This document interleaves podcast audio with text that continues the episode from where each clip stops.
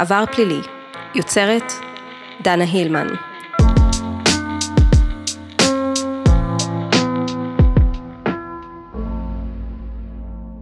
בשני ליוני 2016, השופט אמנון כהן הורה, בהסכמת הצדדים, על הפסקת הליך ההסגרה של מלכה לייפר, בהתאם להוראות סעיף 170 לחוק סדר הדין הפלילי, לאחר שקבע כי אינה מסוגלת לעמוד לדין, מחמת אי כשירות נפשית. אין הסגרה היום חברים. לכו הביתה. חלפו להם 20 חודשים, ובינתיים, מי שהלך הביתה ופרש לגמלאות, היה השופט, אמנון כהן. בפברואר 2018 הגישו אנשי המחלקה הבינלאומית בפרקליטות המדינה בקשה לחדש את ההליכים. וכך יצא שבקשה זו הגיעה לידי השופטת חנה מרים לומפ. הטענה, לייפר אינה חולת נפש, לא במובן המשפטי בכל אופן, אלא מתחזה. בבקשה נטען שיש ראיות חד משמעיות לכך שלייפר מנהלת אורח חיים נורמטיבי. מבצעת קניות לבד, כותבת צ'קים, משוחחת עם חברים ובני משפחה, וחיה את החיים. בפרקליטות טענו שהיא מתחזה במטרה לחמוק מהליך ההסגרה לאוסטרליה. השופטת לומפ הורתה על חידוש ההליכים. מצד אחד, לחץ דיפלומטי מצד ממשלת אוסטרליה לקדם את ההסגרה של מבוקשת שחמקה מידיהם. על עבירות מין לכאורה בקטינות, שזה גבוה יחסית בסקלת חומרת העבירות, העבירות שאנחנו כחברה, כאזרחים רואים אותן כחמורות. שוב, עם דרישה ממדינה דמוקרטית וידידותית לישראל להסגיר אותה. עם ראשי ממשלה שפונים באופן אישי לנתניהו מספר פעמים ומבקשים שידאג לזה אישית, וגם לנשיא ריבלין. ומצד שני, המון לחצים מצד גורמים רבי השפעה בקהילה החרדית בארץ ובחו"ל, שלא להסגיר אותה. כשחבר כנסת לכאורה ורבנים אחרים uh, מתייצבים uh, בצד של הפוגע, או הפוגעת במקרה הזה, זה ממש דברים שאנחנו כסוסייטי צריכים לוודא שלא יקרה. Eventually, to make sense, even though at a lot of times it didn't seem to make sense, little bits of it.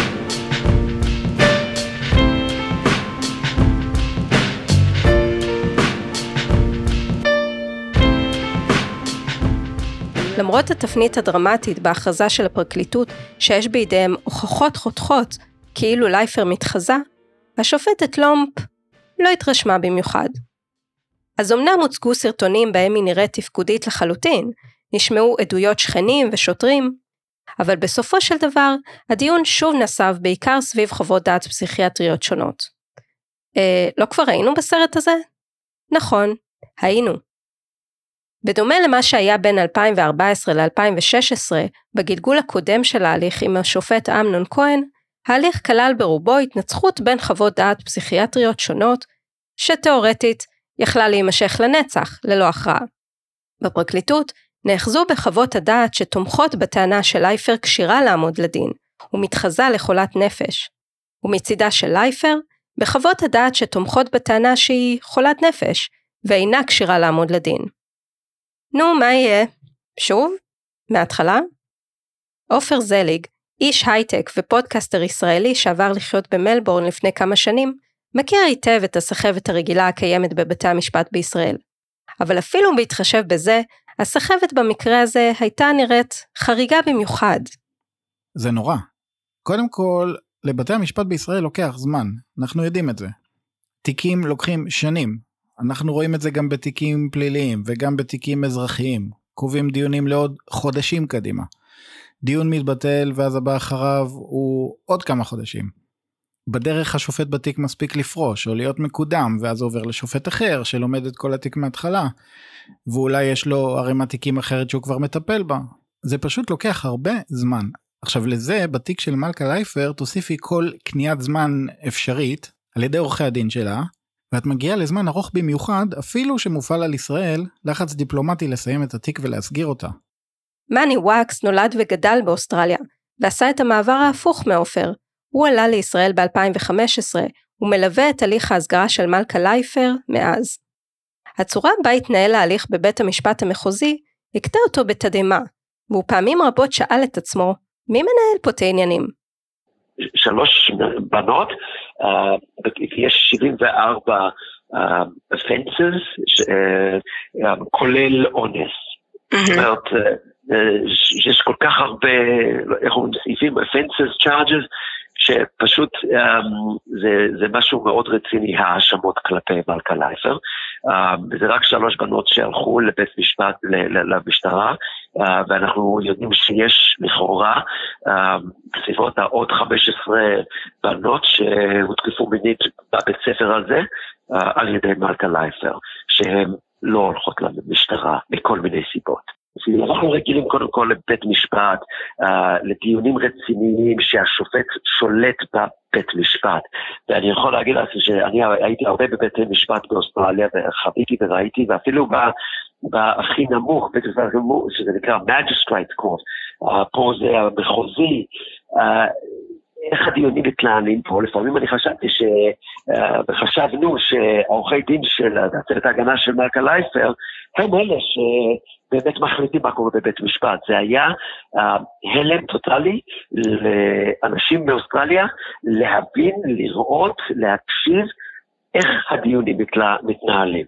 בית משפט עליון זה שונה לחלוטין, אבל אי אימון בכל הפרוצדורה המשפטית, זה גרם לשאלות מאוד קשות, אה, ואי אימון בהרבה מקומות. אז עורכי הדין של לייפר שלטו בבית המשפט המחוזי ביד רמה, כך לפי העדויות. צריך לציין קודם כל משהו מאוד חשוב, שמלכה לייפר uh, היה לצוות ההגנה מהטובים בתחום הזה במדינת ישראל. מי לדעתך עומד מאחורי המימון? זה לא רק יש לא צוות ההגנה, אה, אולי רונן צור, שהוא היה גם כן כחול לבן, איך קוראים יחסי ציבור, הוא גם אה, עבד בשבילהם אה, לפחות לכמה חודשים. אז מי מממן את זה? זו השאלה שאף אחד לא ממש יודע. כי המשפחה עצמה מרובת ילדים, היא לא עובדה שנים. אז זה ברור שזה גורמים חיצוניים. מדובר על המון כסף, ארבעה עורכי דין, ימי דיונים שעולים הרבה מאוד. בבית המשפט המחוזי, בבית המשפט העליון. אז או שיש למשפחה שלה כיסים עמוקים מאוד, או שזה כסף מהקהילה. אבל זה ממש לא ברור. אז מי באמת מממן את ההגנה המשפטית של לייפר? ולמה בעצם? למי יש אינטרס שלייפר תחמוק מהסגרה לאוסטרליה? זו חסידות חרדית, קיצונית יחסית, מקפידים על הלכות הרבה מעל הממוצע, ודווקא בגלל זה כל העניין הזה כל כך צורם. הם אומנם גירשו את לייפר, מעכשיו לעכשיו, במרץ 2008, ברגע שזה התגלה ככה, קנו לה כרטיסי טיסה והעלו אותה על מטוס, ממש באותו יום שה... או יום אחרי שהעניין התגלה, מאוד מהר, אבל הגירוש נועד בעצם למנוע מהמשטרה המקומית לשים עליה יד. זו גישה כזו של הימנעות מהוצאת דברים למוסדות השלטון, סוג של אה, מויסר, של מוסר, כן? אה, השורשים של זה הם בימים עברו, כשהשלטונות לא אהבו את היהודים, ויהודים רצו מאוד לשמור את הכביסה המלוכלכת בתוך הבית, מה שנקרא. ולאורך כל השנים האלה בארץ של התנהלות ההליכים המשפטיים, הקהילה כאן של עדת ישראל שותקת. לא שומעים אותם. ולמה? יש לכל מיני גורמים את האינטרסים שלהם.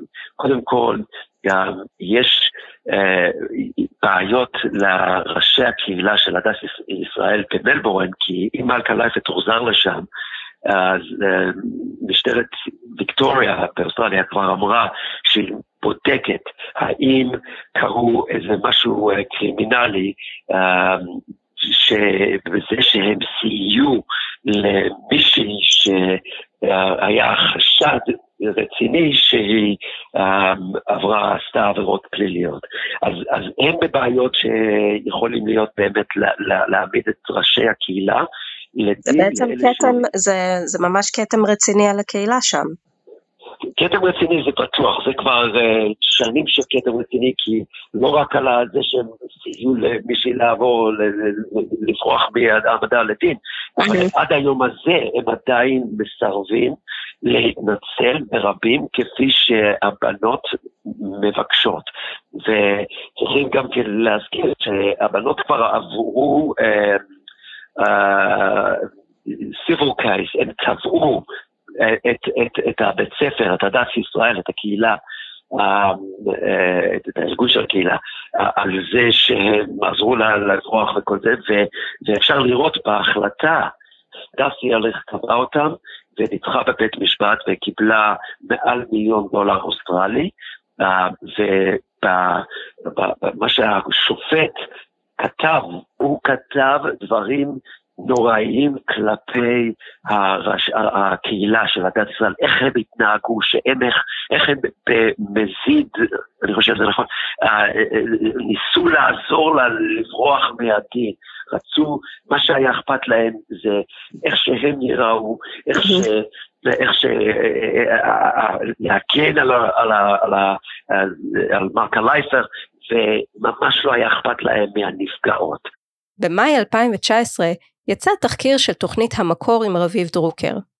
התחקיר חשף בין היתר את מעורבותו של יעקב ליצמן, שר הבריאות דאז, לטובתה של לייפר, ואת ההתנהלות המוזרה של הגורמים המקצועיים שמסרו חוות דעת בעדה.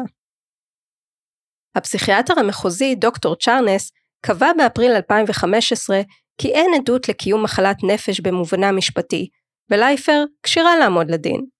ורק חודש לאחר מכן, לאחר שליצמן קיבל לידיו את תיק הבריאות, שינה את דעתו. מוזר, לא? לפי החשד, שכבר הפך באוגוסט 2019 להמלצת המשטרה להעמדה לדין, ליצמן ואחרים מטעמו הפעילו את מרותם על הכפופים לליצמן לטובת לייפר. אבל למה להם לעשות דבר כזה? מה המניעים? לא הבנו איך היא מצליחה ממש להמשיך את, ה, את ההזיה הזאת. ובסופו של דבר, אני זוכר את הימים שהסיפור הזה התפוצץ, שליצמן מעורב, לכאורה מעורב בפרשה. וזה בשבילנו, האסימון נפל בשביל הרבה מאיתנו, אלה שעקבנו אחרי הסיפור הזה מקרוב, ואז הבנו איך הדבר הזה יכול לקרות, מאיפה המימון יכול להגיד, כי יש כל כך הרבה אינטרסים. אז דיברנו על קהילה, לא יקרו באוסטרליה שהם לא רוצים שתדעי, אבל יש הרבה uh, אנשים אחרים, uh, כי זה קודם כל חילול השם, דברים כאלה ש... הם אומרים, אמרו בפאבליק רקורד, uh, אנשים מהעולם החרדי, שהנושא, או לפחות חלקם, ש, שיש בעיה מכמה בחינות, uh, מזה שמרקה לייפל תוסגר לאוסטרליה. לא רק מהחילול השם הזה שזה מראה שהקהילה החרדית, היא גם יש להם סוטים וכל זה. אז למרות שכולנו כבר יודעים שהחברה החרדית אינה עשויה כמקשה אחת, ושיש זרמים שונים ועדות שונות, יש תופעות כלליות שעדיין, בהכללה גסה, קיימות במידה רבה בחברה החרדית, ודי זרות לחברה החילונית. תופעה אחת כזאת היא מויסר, הרעיון שמי שמוסר יהודי לשלטונות זרים, בוגד בעמו, או משהו כזה. לכן פגיעות מיניות בחברה החרדית מושתקות פעמים רבות. תארו לכם מה זה קהילה שלמה שמגויסת להגן על הפוגעים ולא על הקורבנות, ודואגות לעשות הכל כדי שזה יישאר בפנים ולא יצא החוצה. זה לא רק ליצמן, נחזור לליצמן עוד שנייה, אבל היה גם את הרב דוד גרוסמן, שהוא באמת רב מכובד, uh, לא רק בעולם החרדי דתי, אבל גם כן uh, יותר מזה, והוא בא לבית משפט ולהגיד, זה ממש ביזיון וקשה לאישה כזאת שהיא תהיה בכלא. כאילו, אני מבטיח שהיא תהיה תחת חסותי אם כבוד השופטת uh, תשחרר אותה. וזה היה, וזה לא רק הנושא של לבוא ולעזור למישהי שבקשר, מה עם הנפגעות שלה? והיו גם רבנים אחרים שעזרו, היה רב אחד באשדוד, שהיה, אה, הוציאו דברים כדי לנסות אה, לגייס כסף, תרומות. אה, בשבילה, והשתמשו במילים כפדיון שבויים, מונחים דתיים וכל זה, כאילו איזשהו משהו אנטי נגד, נגד חרדים או נגד, נגדה, נגד משהו ספציפי, אה, איזה קונ, קונ, קונספירציה. אז זה כל הדברים האלה שקרו. ואז הנה חזרנו, פתאום אנחנו שומעים את ההאשמות נגד uh, ליצמן, ואז דברים התבררו, עכשיו אנחנו הבנו איך זה היה יכול להימשך כך. אבל אתם יודעים מה? כשאני חושבת על זה, אותו מויסר פעל ככל הנראה גם לטובת הנערים מאיה נאפה למשל, שנחשדו באונס קבוצתי ושגרירות ישראל פעלה לשחררם. גם זה סוג של מויסר. למה לא לתת למדינה שבה בוצעו עבירות לכאורה לחקור לעומק ולשפוט בעצמה?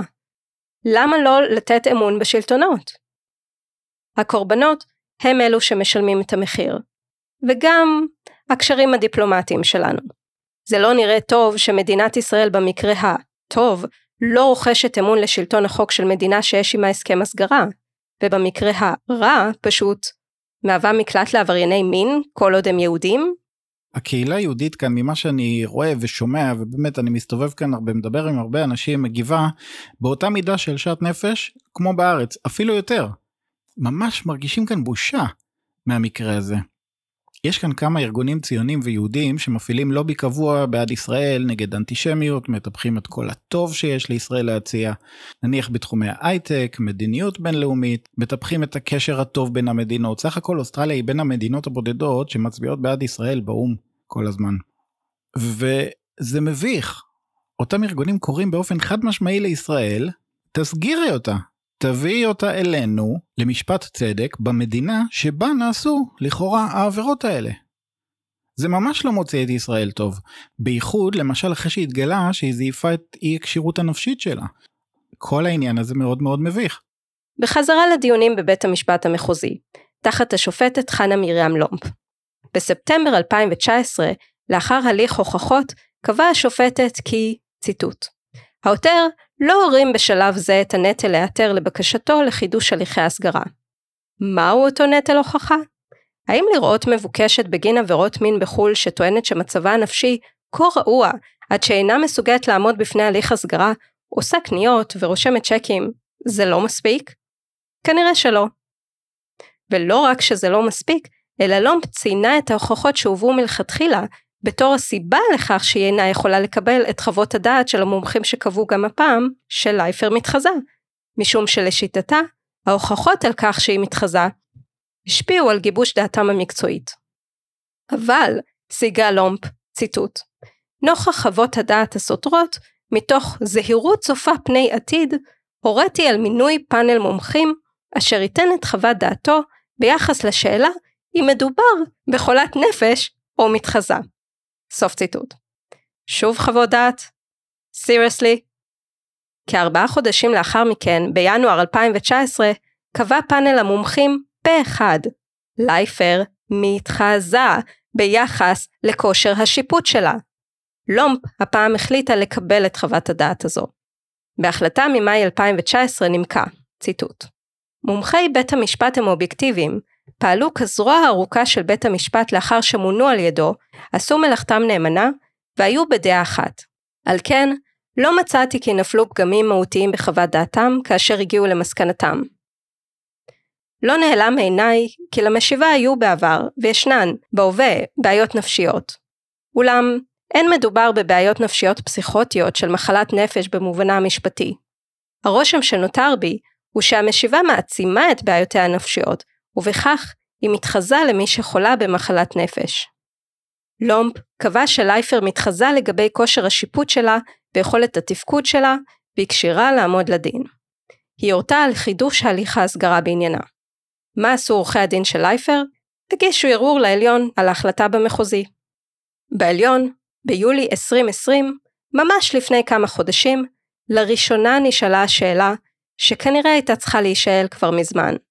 האם כל זה, כל הסאגה הזאת, הייתה הכרחית? האם כך נראה הליך יעיל? הרי מדובר על הליך הסגרה, ושאלת כשירותה או אי כשירותה של לייפר בכל מקרה תיבחן באוסטרליה, אם וכאשר תוסגר לשם. אז למה לאפשר על תהליך כל כך ארוך, שמבזבז למדינת ישראל כל כך הרבה זמן וכל כך הרבה אנרגיות, ויוצר ככל הנראה נזק דיפלומטי, לשאלה שאולי מקומה בכלל לא בהליך הסגרה, שאמור להיות כאמור קצר וממוקד. למה לעזאזל היינו צריכים ללמוד כל כך הרבה על מצבה הנפשי של לייפר מפי כל כך הרבה אנשים שונים, כשהיא בכלל לא נאשמת כאן? האם זה סביר? בואו נחזור אחורה. ב-2014 נטען לראשונה על ידי עורכי הדין של לייפר שהיא אינה כשירה לעמוד לדין, ועל כן יש להפסיק את ההליכים נגדה בהתאם לסעיף 170 לחוק סדר הדין הפלילי. ומשם, כל ההליך התנהל במישור הזה. אבל, הליך הסגרה הוא לא הליך פלילי. לייפר לא מואשמת כאן בישראל, אלא באוסטרליה. הליך ההסגרה הוא ההליך שבכלל יאפשר הליך פלילי, באוסטרליה. כהכנה לפרק פרסמתי שאלה בקבוצה של עורכי דין בפייסבוק. ציטוט: היי, האם סעיף 170 לחוק סדר הדין הפלילי תקף גם לעניין הליכי הסגרה לחו"ל? כלומר, מישהו שמועמד להסגרה יכול לטעון שהוא לא כשיר נפשית לעמוד לדין, ולכן הליך ההסגרה ייעצר? עורך דין יאיר אוחיון ענה לי, והבין ישר לאן אני חותרת. ממש עכשיו נקבע שהדרך של אה, נאשם שמבקש למנוע את ההסגרה שלו לחו"ל בגלל מחלת נפש, לא יעשה את זה דרך סעיף 170 לחוק סדר הדין הפלילי, אלא דרך חוק ההסגרה, של, אה, שבעצם ההסגרה שלו נוגדת את תקנת הציבור. הסיבה היא בין היתר שבסעיף 170 לחוק סדר הדין הפלילי נקבע שההליכים הפליליים נגדו יופסקו. אבל אה, בענייני הסגרה ההליכים הפליליים בעצם עוד לא התחילו. אה, נקבע שהסעיף הזה פחות רלוונטי בעניין הזה מהסיבה הזאת, ולכן אה, כדי, נאשם שרוצה ומבקש למנוע את ההסגרה שלו לחו"ל, יעשה זאת דרך ההגנה של, אה, של תקנת הציבור שמחוק ההסגרה, וכך ימנע את ההסגרה שלו. כך כתב השופט יצחק עמית בפסק הדין של הערעור. ציטוט: במסגרת הליכי הסגרה, שאמורים להיעשות באופן יעיל ותכליתי, נקלענו בתיק הזה להליך חריג של בדיקת כשירות, שנדיר שהיו כמותו בישראל, אף לא במסגרת תיקי רצח רגילים. למקרה החומר הרב שהצטבר בתיק, עולה מאליה התובנה שההליך כולו התנהל לאורו של קונספט שגוי, והליך ההסגרה הפך הלכה למעשה להליך של בחינת כשירות נאשם בהליך פלילי. אז האם רק גורמים חיצוניים אחראים לסאגה שנהייתה כאן בהליך הזה? התשובה היא לא. גם, ואולי אף בעיקר, למערכת המשפט היה חלק בעיוות הזה. מרגע שהליכי ההסגרה החלו להתנהל בנתיב של סעיף 170 לחוק סדר הדין הפלילי, כבר אז, ב-2014, הרכבת המשיכה לנסוע על המסילה הלא נכונה, ואף אחד לא עצר אותה, גם לא הפרקליטות. המערכת המשפטית כשלה במקרה הזה, ופסק הדין של בית המשפט העליון לערעור הוא למעשה הודאה באשמה. כן היה ראוי באיזשהו שלב להפעיל שיקול דעת ולראות שהמקרה הזה נמשך הרבה מעבר למה שסביר. ומה מסתבר? שאת כל זה היה כנראה אפשר למנוע על ידי החלטה מוקדמת יותר, ששופטים במקרה אחר נמנעו מלקבל. בפסק דין משנת 2017 הגיעה השאלה לפתחו של בית המשפט העליון, בה נשאל נאשם שמבקשים להסגיר אותו לחו"ל, אבל הוא סובל ממחלת נפש, דרך איזה סעיף אפשר להקנות לו הגנה ופטור מאותה הסגרה. האם דרך אותו אה, סעיף 170 לחוק סדר הדין הפלילי, שקובע שהוא אינו יכול לעמוד לדין ואז ההליכים הפליליים נגדו יופסקו, או שמא דרך חוק ההסגרה, שקובע שההסגרה שלו נוגדת את תקנת הציבור. הייתה מחלוקת בין שני שופטים אה, בבית המשפט העליון, הם לא הצליחו להגיע להכרעה ביניהם, ולבסוף אה, הם השאירו את העניין בצריך עיון, מכיוון שהם יכלו להכריע, אה, להכריע את פסק הדין ולהגיע להכרעה גם בלי לגעת בשאלה הזאת, ובעצם צריך עיון זה אומר שאנחנו משאירים את השאלה הזאת לפסיקה הבאה שתגיע בעתיד, וכרגע אנחנו לא נוגעים בזה. אם רק היו אנשים שזה ליטרלי התפקיד שלהם, לקבל החלטות כדי לשמור על חוק וסדר. Hmm. בפרק הבא, האם סאגת ההסגרה מתקרבת לשלבי סיום? ומה צפוי במשפטה במדינת ויקטוריה שבאוסטרליה אם וכאשר לייפר תוסגר? האם צפוי דין וחשבון לאותם גורמים חיצוניים שלכאורה השפיעו על הליך ההסגרה כאן בארץ? אני חושב שזה מאוד מאכזב שאנשים שחיים בעולם כל כך סגור, צנוע, עולם שלא מסבירים בו כלום על מיניות כי זה מוקצה, אין להם את היושרה לומר, אנחנו מקיאים את זה מקרבנו. האם זה שווה לעמוד מול מערכת, כי איך שזה, לעמוד מול מערכת ולעבור את ה... את ה, ה ללכת לבית משפט, להגיש תלונות, וכל הפרוצדורה הזאת כל כך קשה. הרבה, הרבה נפגעים אומרים שכל ה... לרדוף אחרי הצדק ולהצליח, זה, זה מרגיש כתקיפה נוספת אחרי התקיפה שעברו בתור ילדים. אני דנה הילמן, יוצרת וכותבת עבר פלילי. תודה רבה למאני וואקס, לעופר זליג ולעורך דין יאיר אוחיון. זה היה הפרק השני מתוך שלושה, המוקדשים לסאגת ההסגרה של מלכה לייפר. פרק ההמשך צפוי ממש בקרוב. ודאו שאתם רשומים לפודקאסט על ידי כפתור ה subscribe. אם אהבתם את הפרק ואתם נהנים מהפודקאסט, תנו לו דירוג של חמישה כוכבים ורשמו מספר מילים ב Apple Review או באפליקציה דרכה אתם מאזינים כרגע. ספרו לחברים על הפודקאסט ואמרו להם להירשם. את עבר פלילי ניתן למצוא ב Apple Podcast, ספוטיפיי, Castbox, Podcast Addict ובכל אפליקציה מוכרת להאזנה לפודקאסטים. אתם יכולים לתמוך בפודקאסט על ידי הפיכה לפטרונים. למה כדאי לעשות את זה?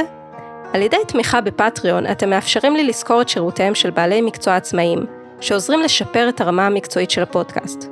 כל תמיכה שלכם היא משמעותית מאוד, במיוחד בתקופה כמו זו, ומאפשרת לי להיעזר בבעלי מקצוע עצמאיים ביותר הזדמנויות. אז אם כל זה מעניין אתכם, החטיפו מבט בעמוד הפטריון, לינק אליו תמצאו בהערות הפרק. הפרק זמין כבר עכשיו, גם באתר הבית. תוכלו למצוא שם את טקסט הפרק, תמונות וחומר שעלה בתחקיר. כתובתו היא, פשוטו כמשמעו, עבר פלילי. עבר, A-V-A-R, מקף אמצעי פלילי, P-L-Y-L-Y, נקודה קום. באתר תמצאו את כל הפרקים גם להאזנה וגם לקריאה, ומעבר לזה רשומות נוספות והרבה תוכן שפשוט אין לי איך להכניס לפרקים. להצטרפות לקבוצה שלנו, חפשו בפייסבוק עבר פלילי, מדברים על פשע אמיתי. שימו לב שעל מנת להצטרף, צריך להשיב על שאלות ההצטרפות ולאשר את כללי הקבוצה. אהם אהם. אנחנו נשתמע בפרק הבא, בפרק הסיום על סאגת ההסגרה של מלכה לייפר. עד אז, המשך יום צודק לכם.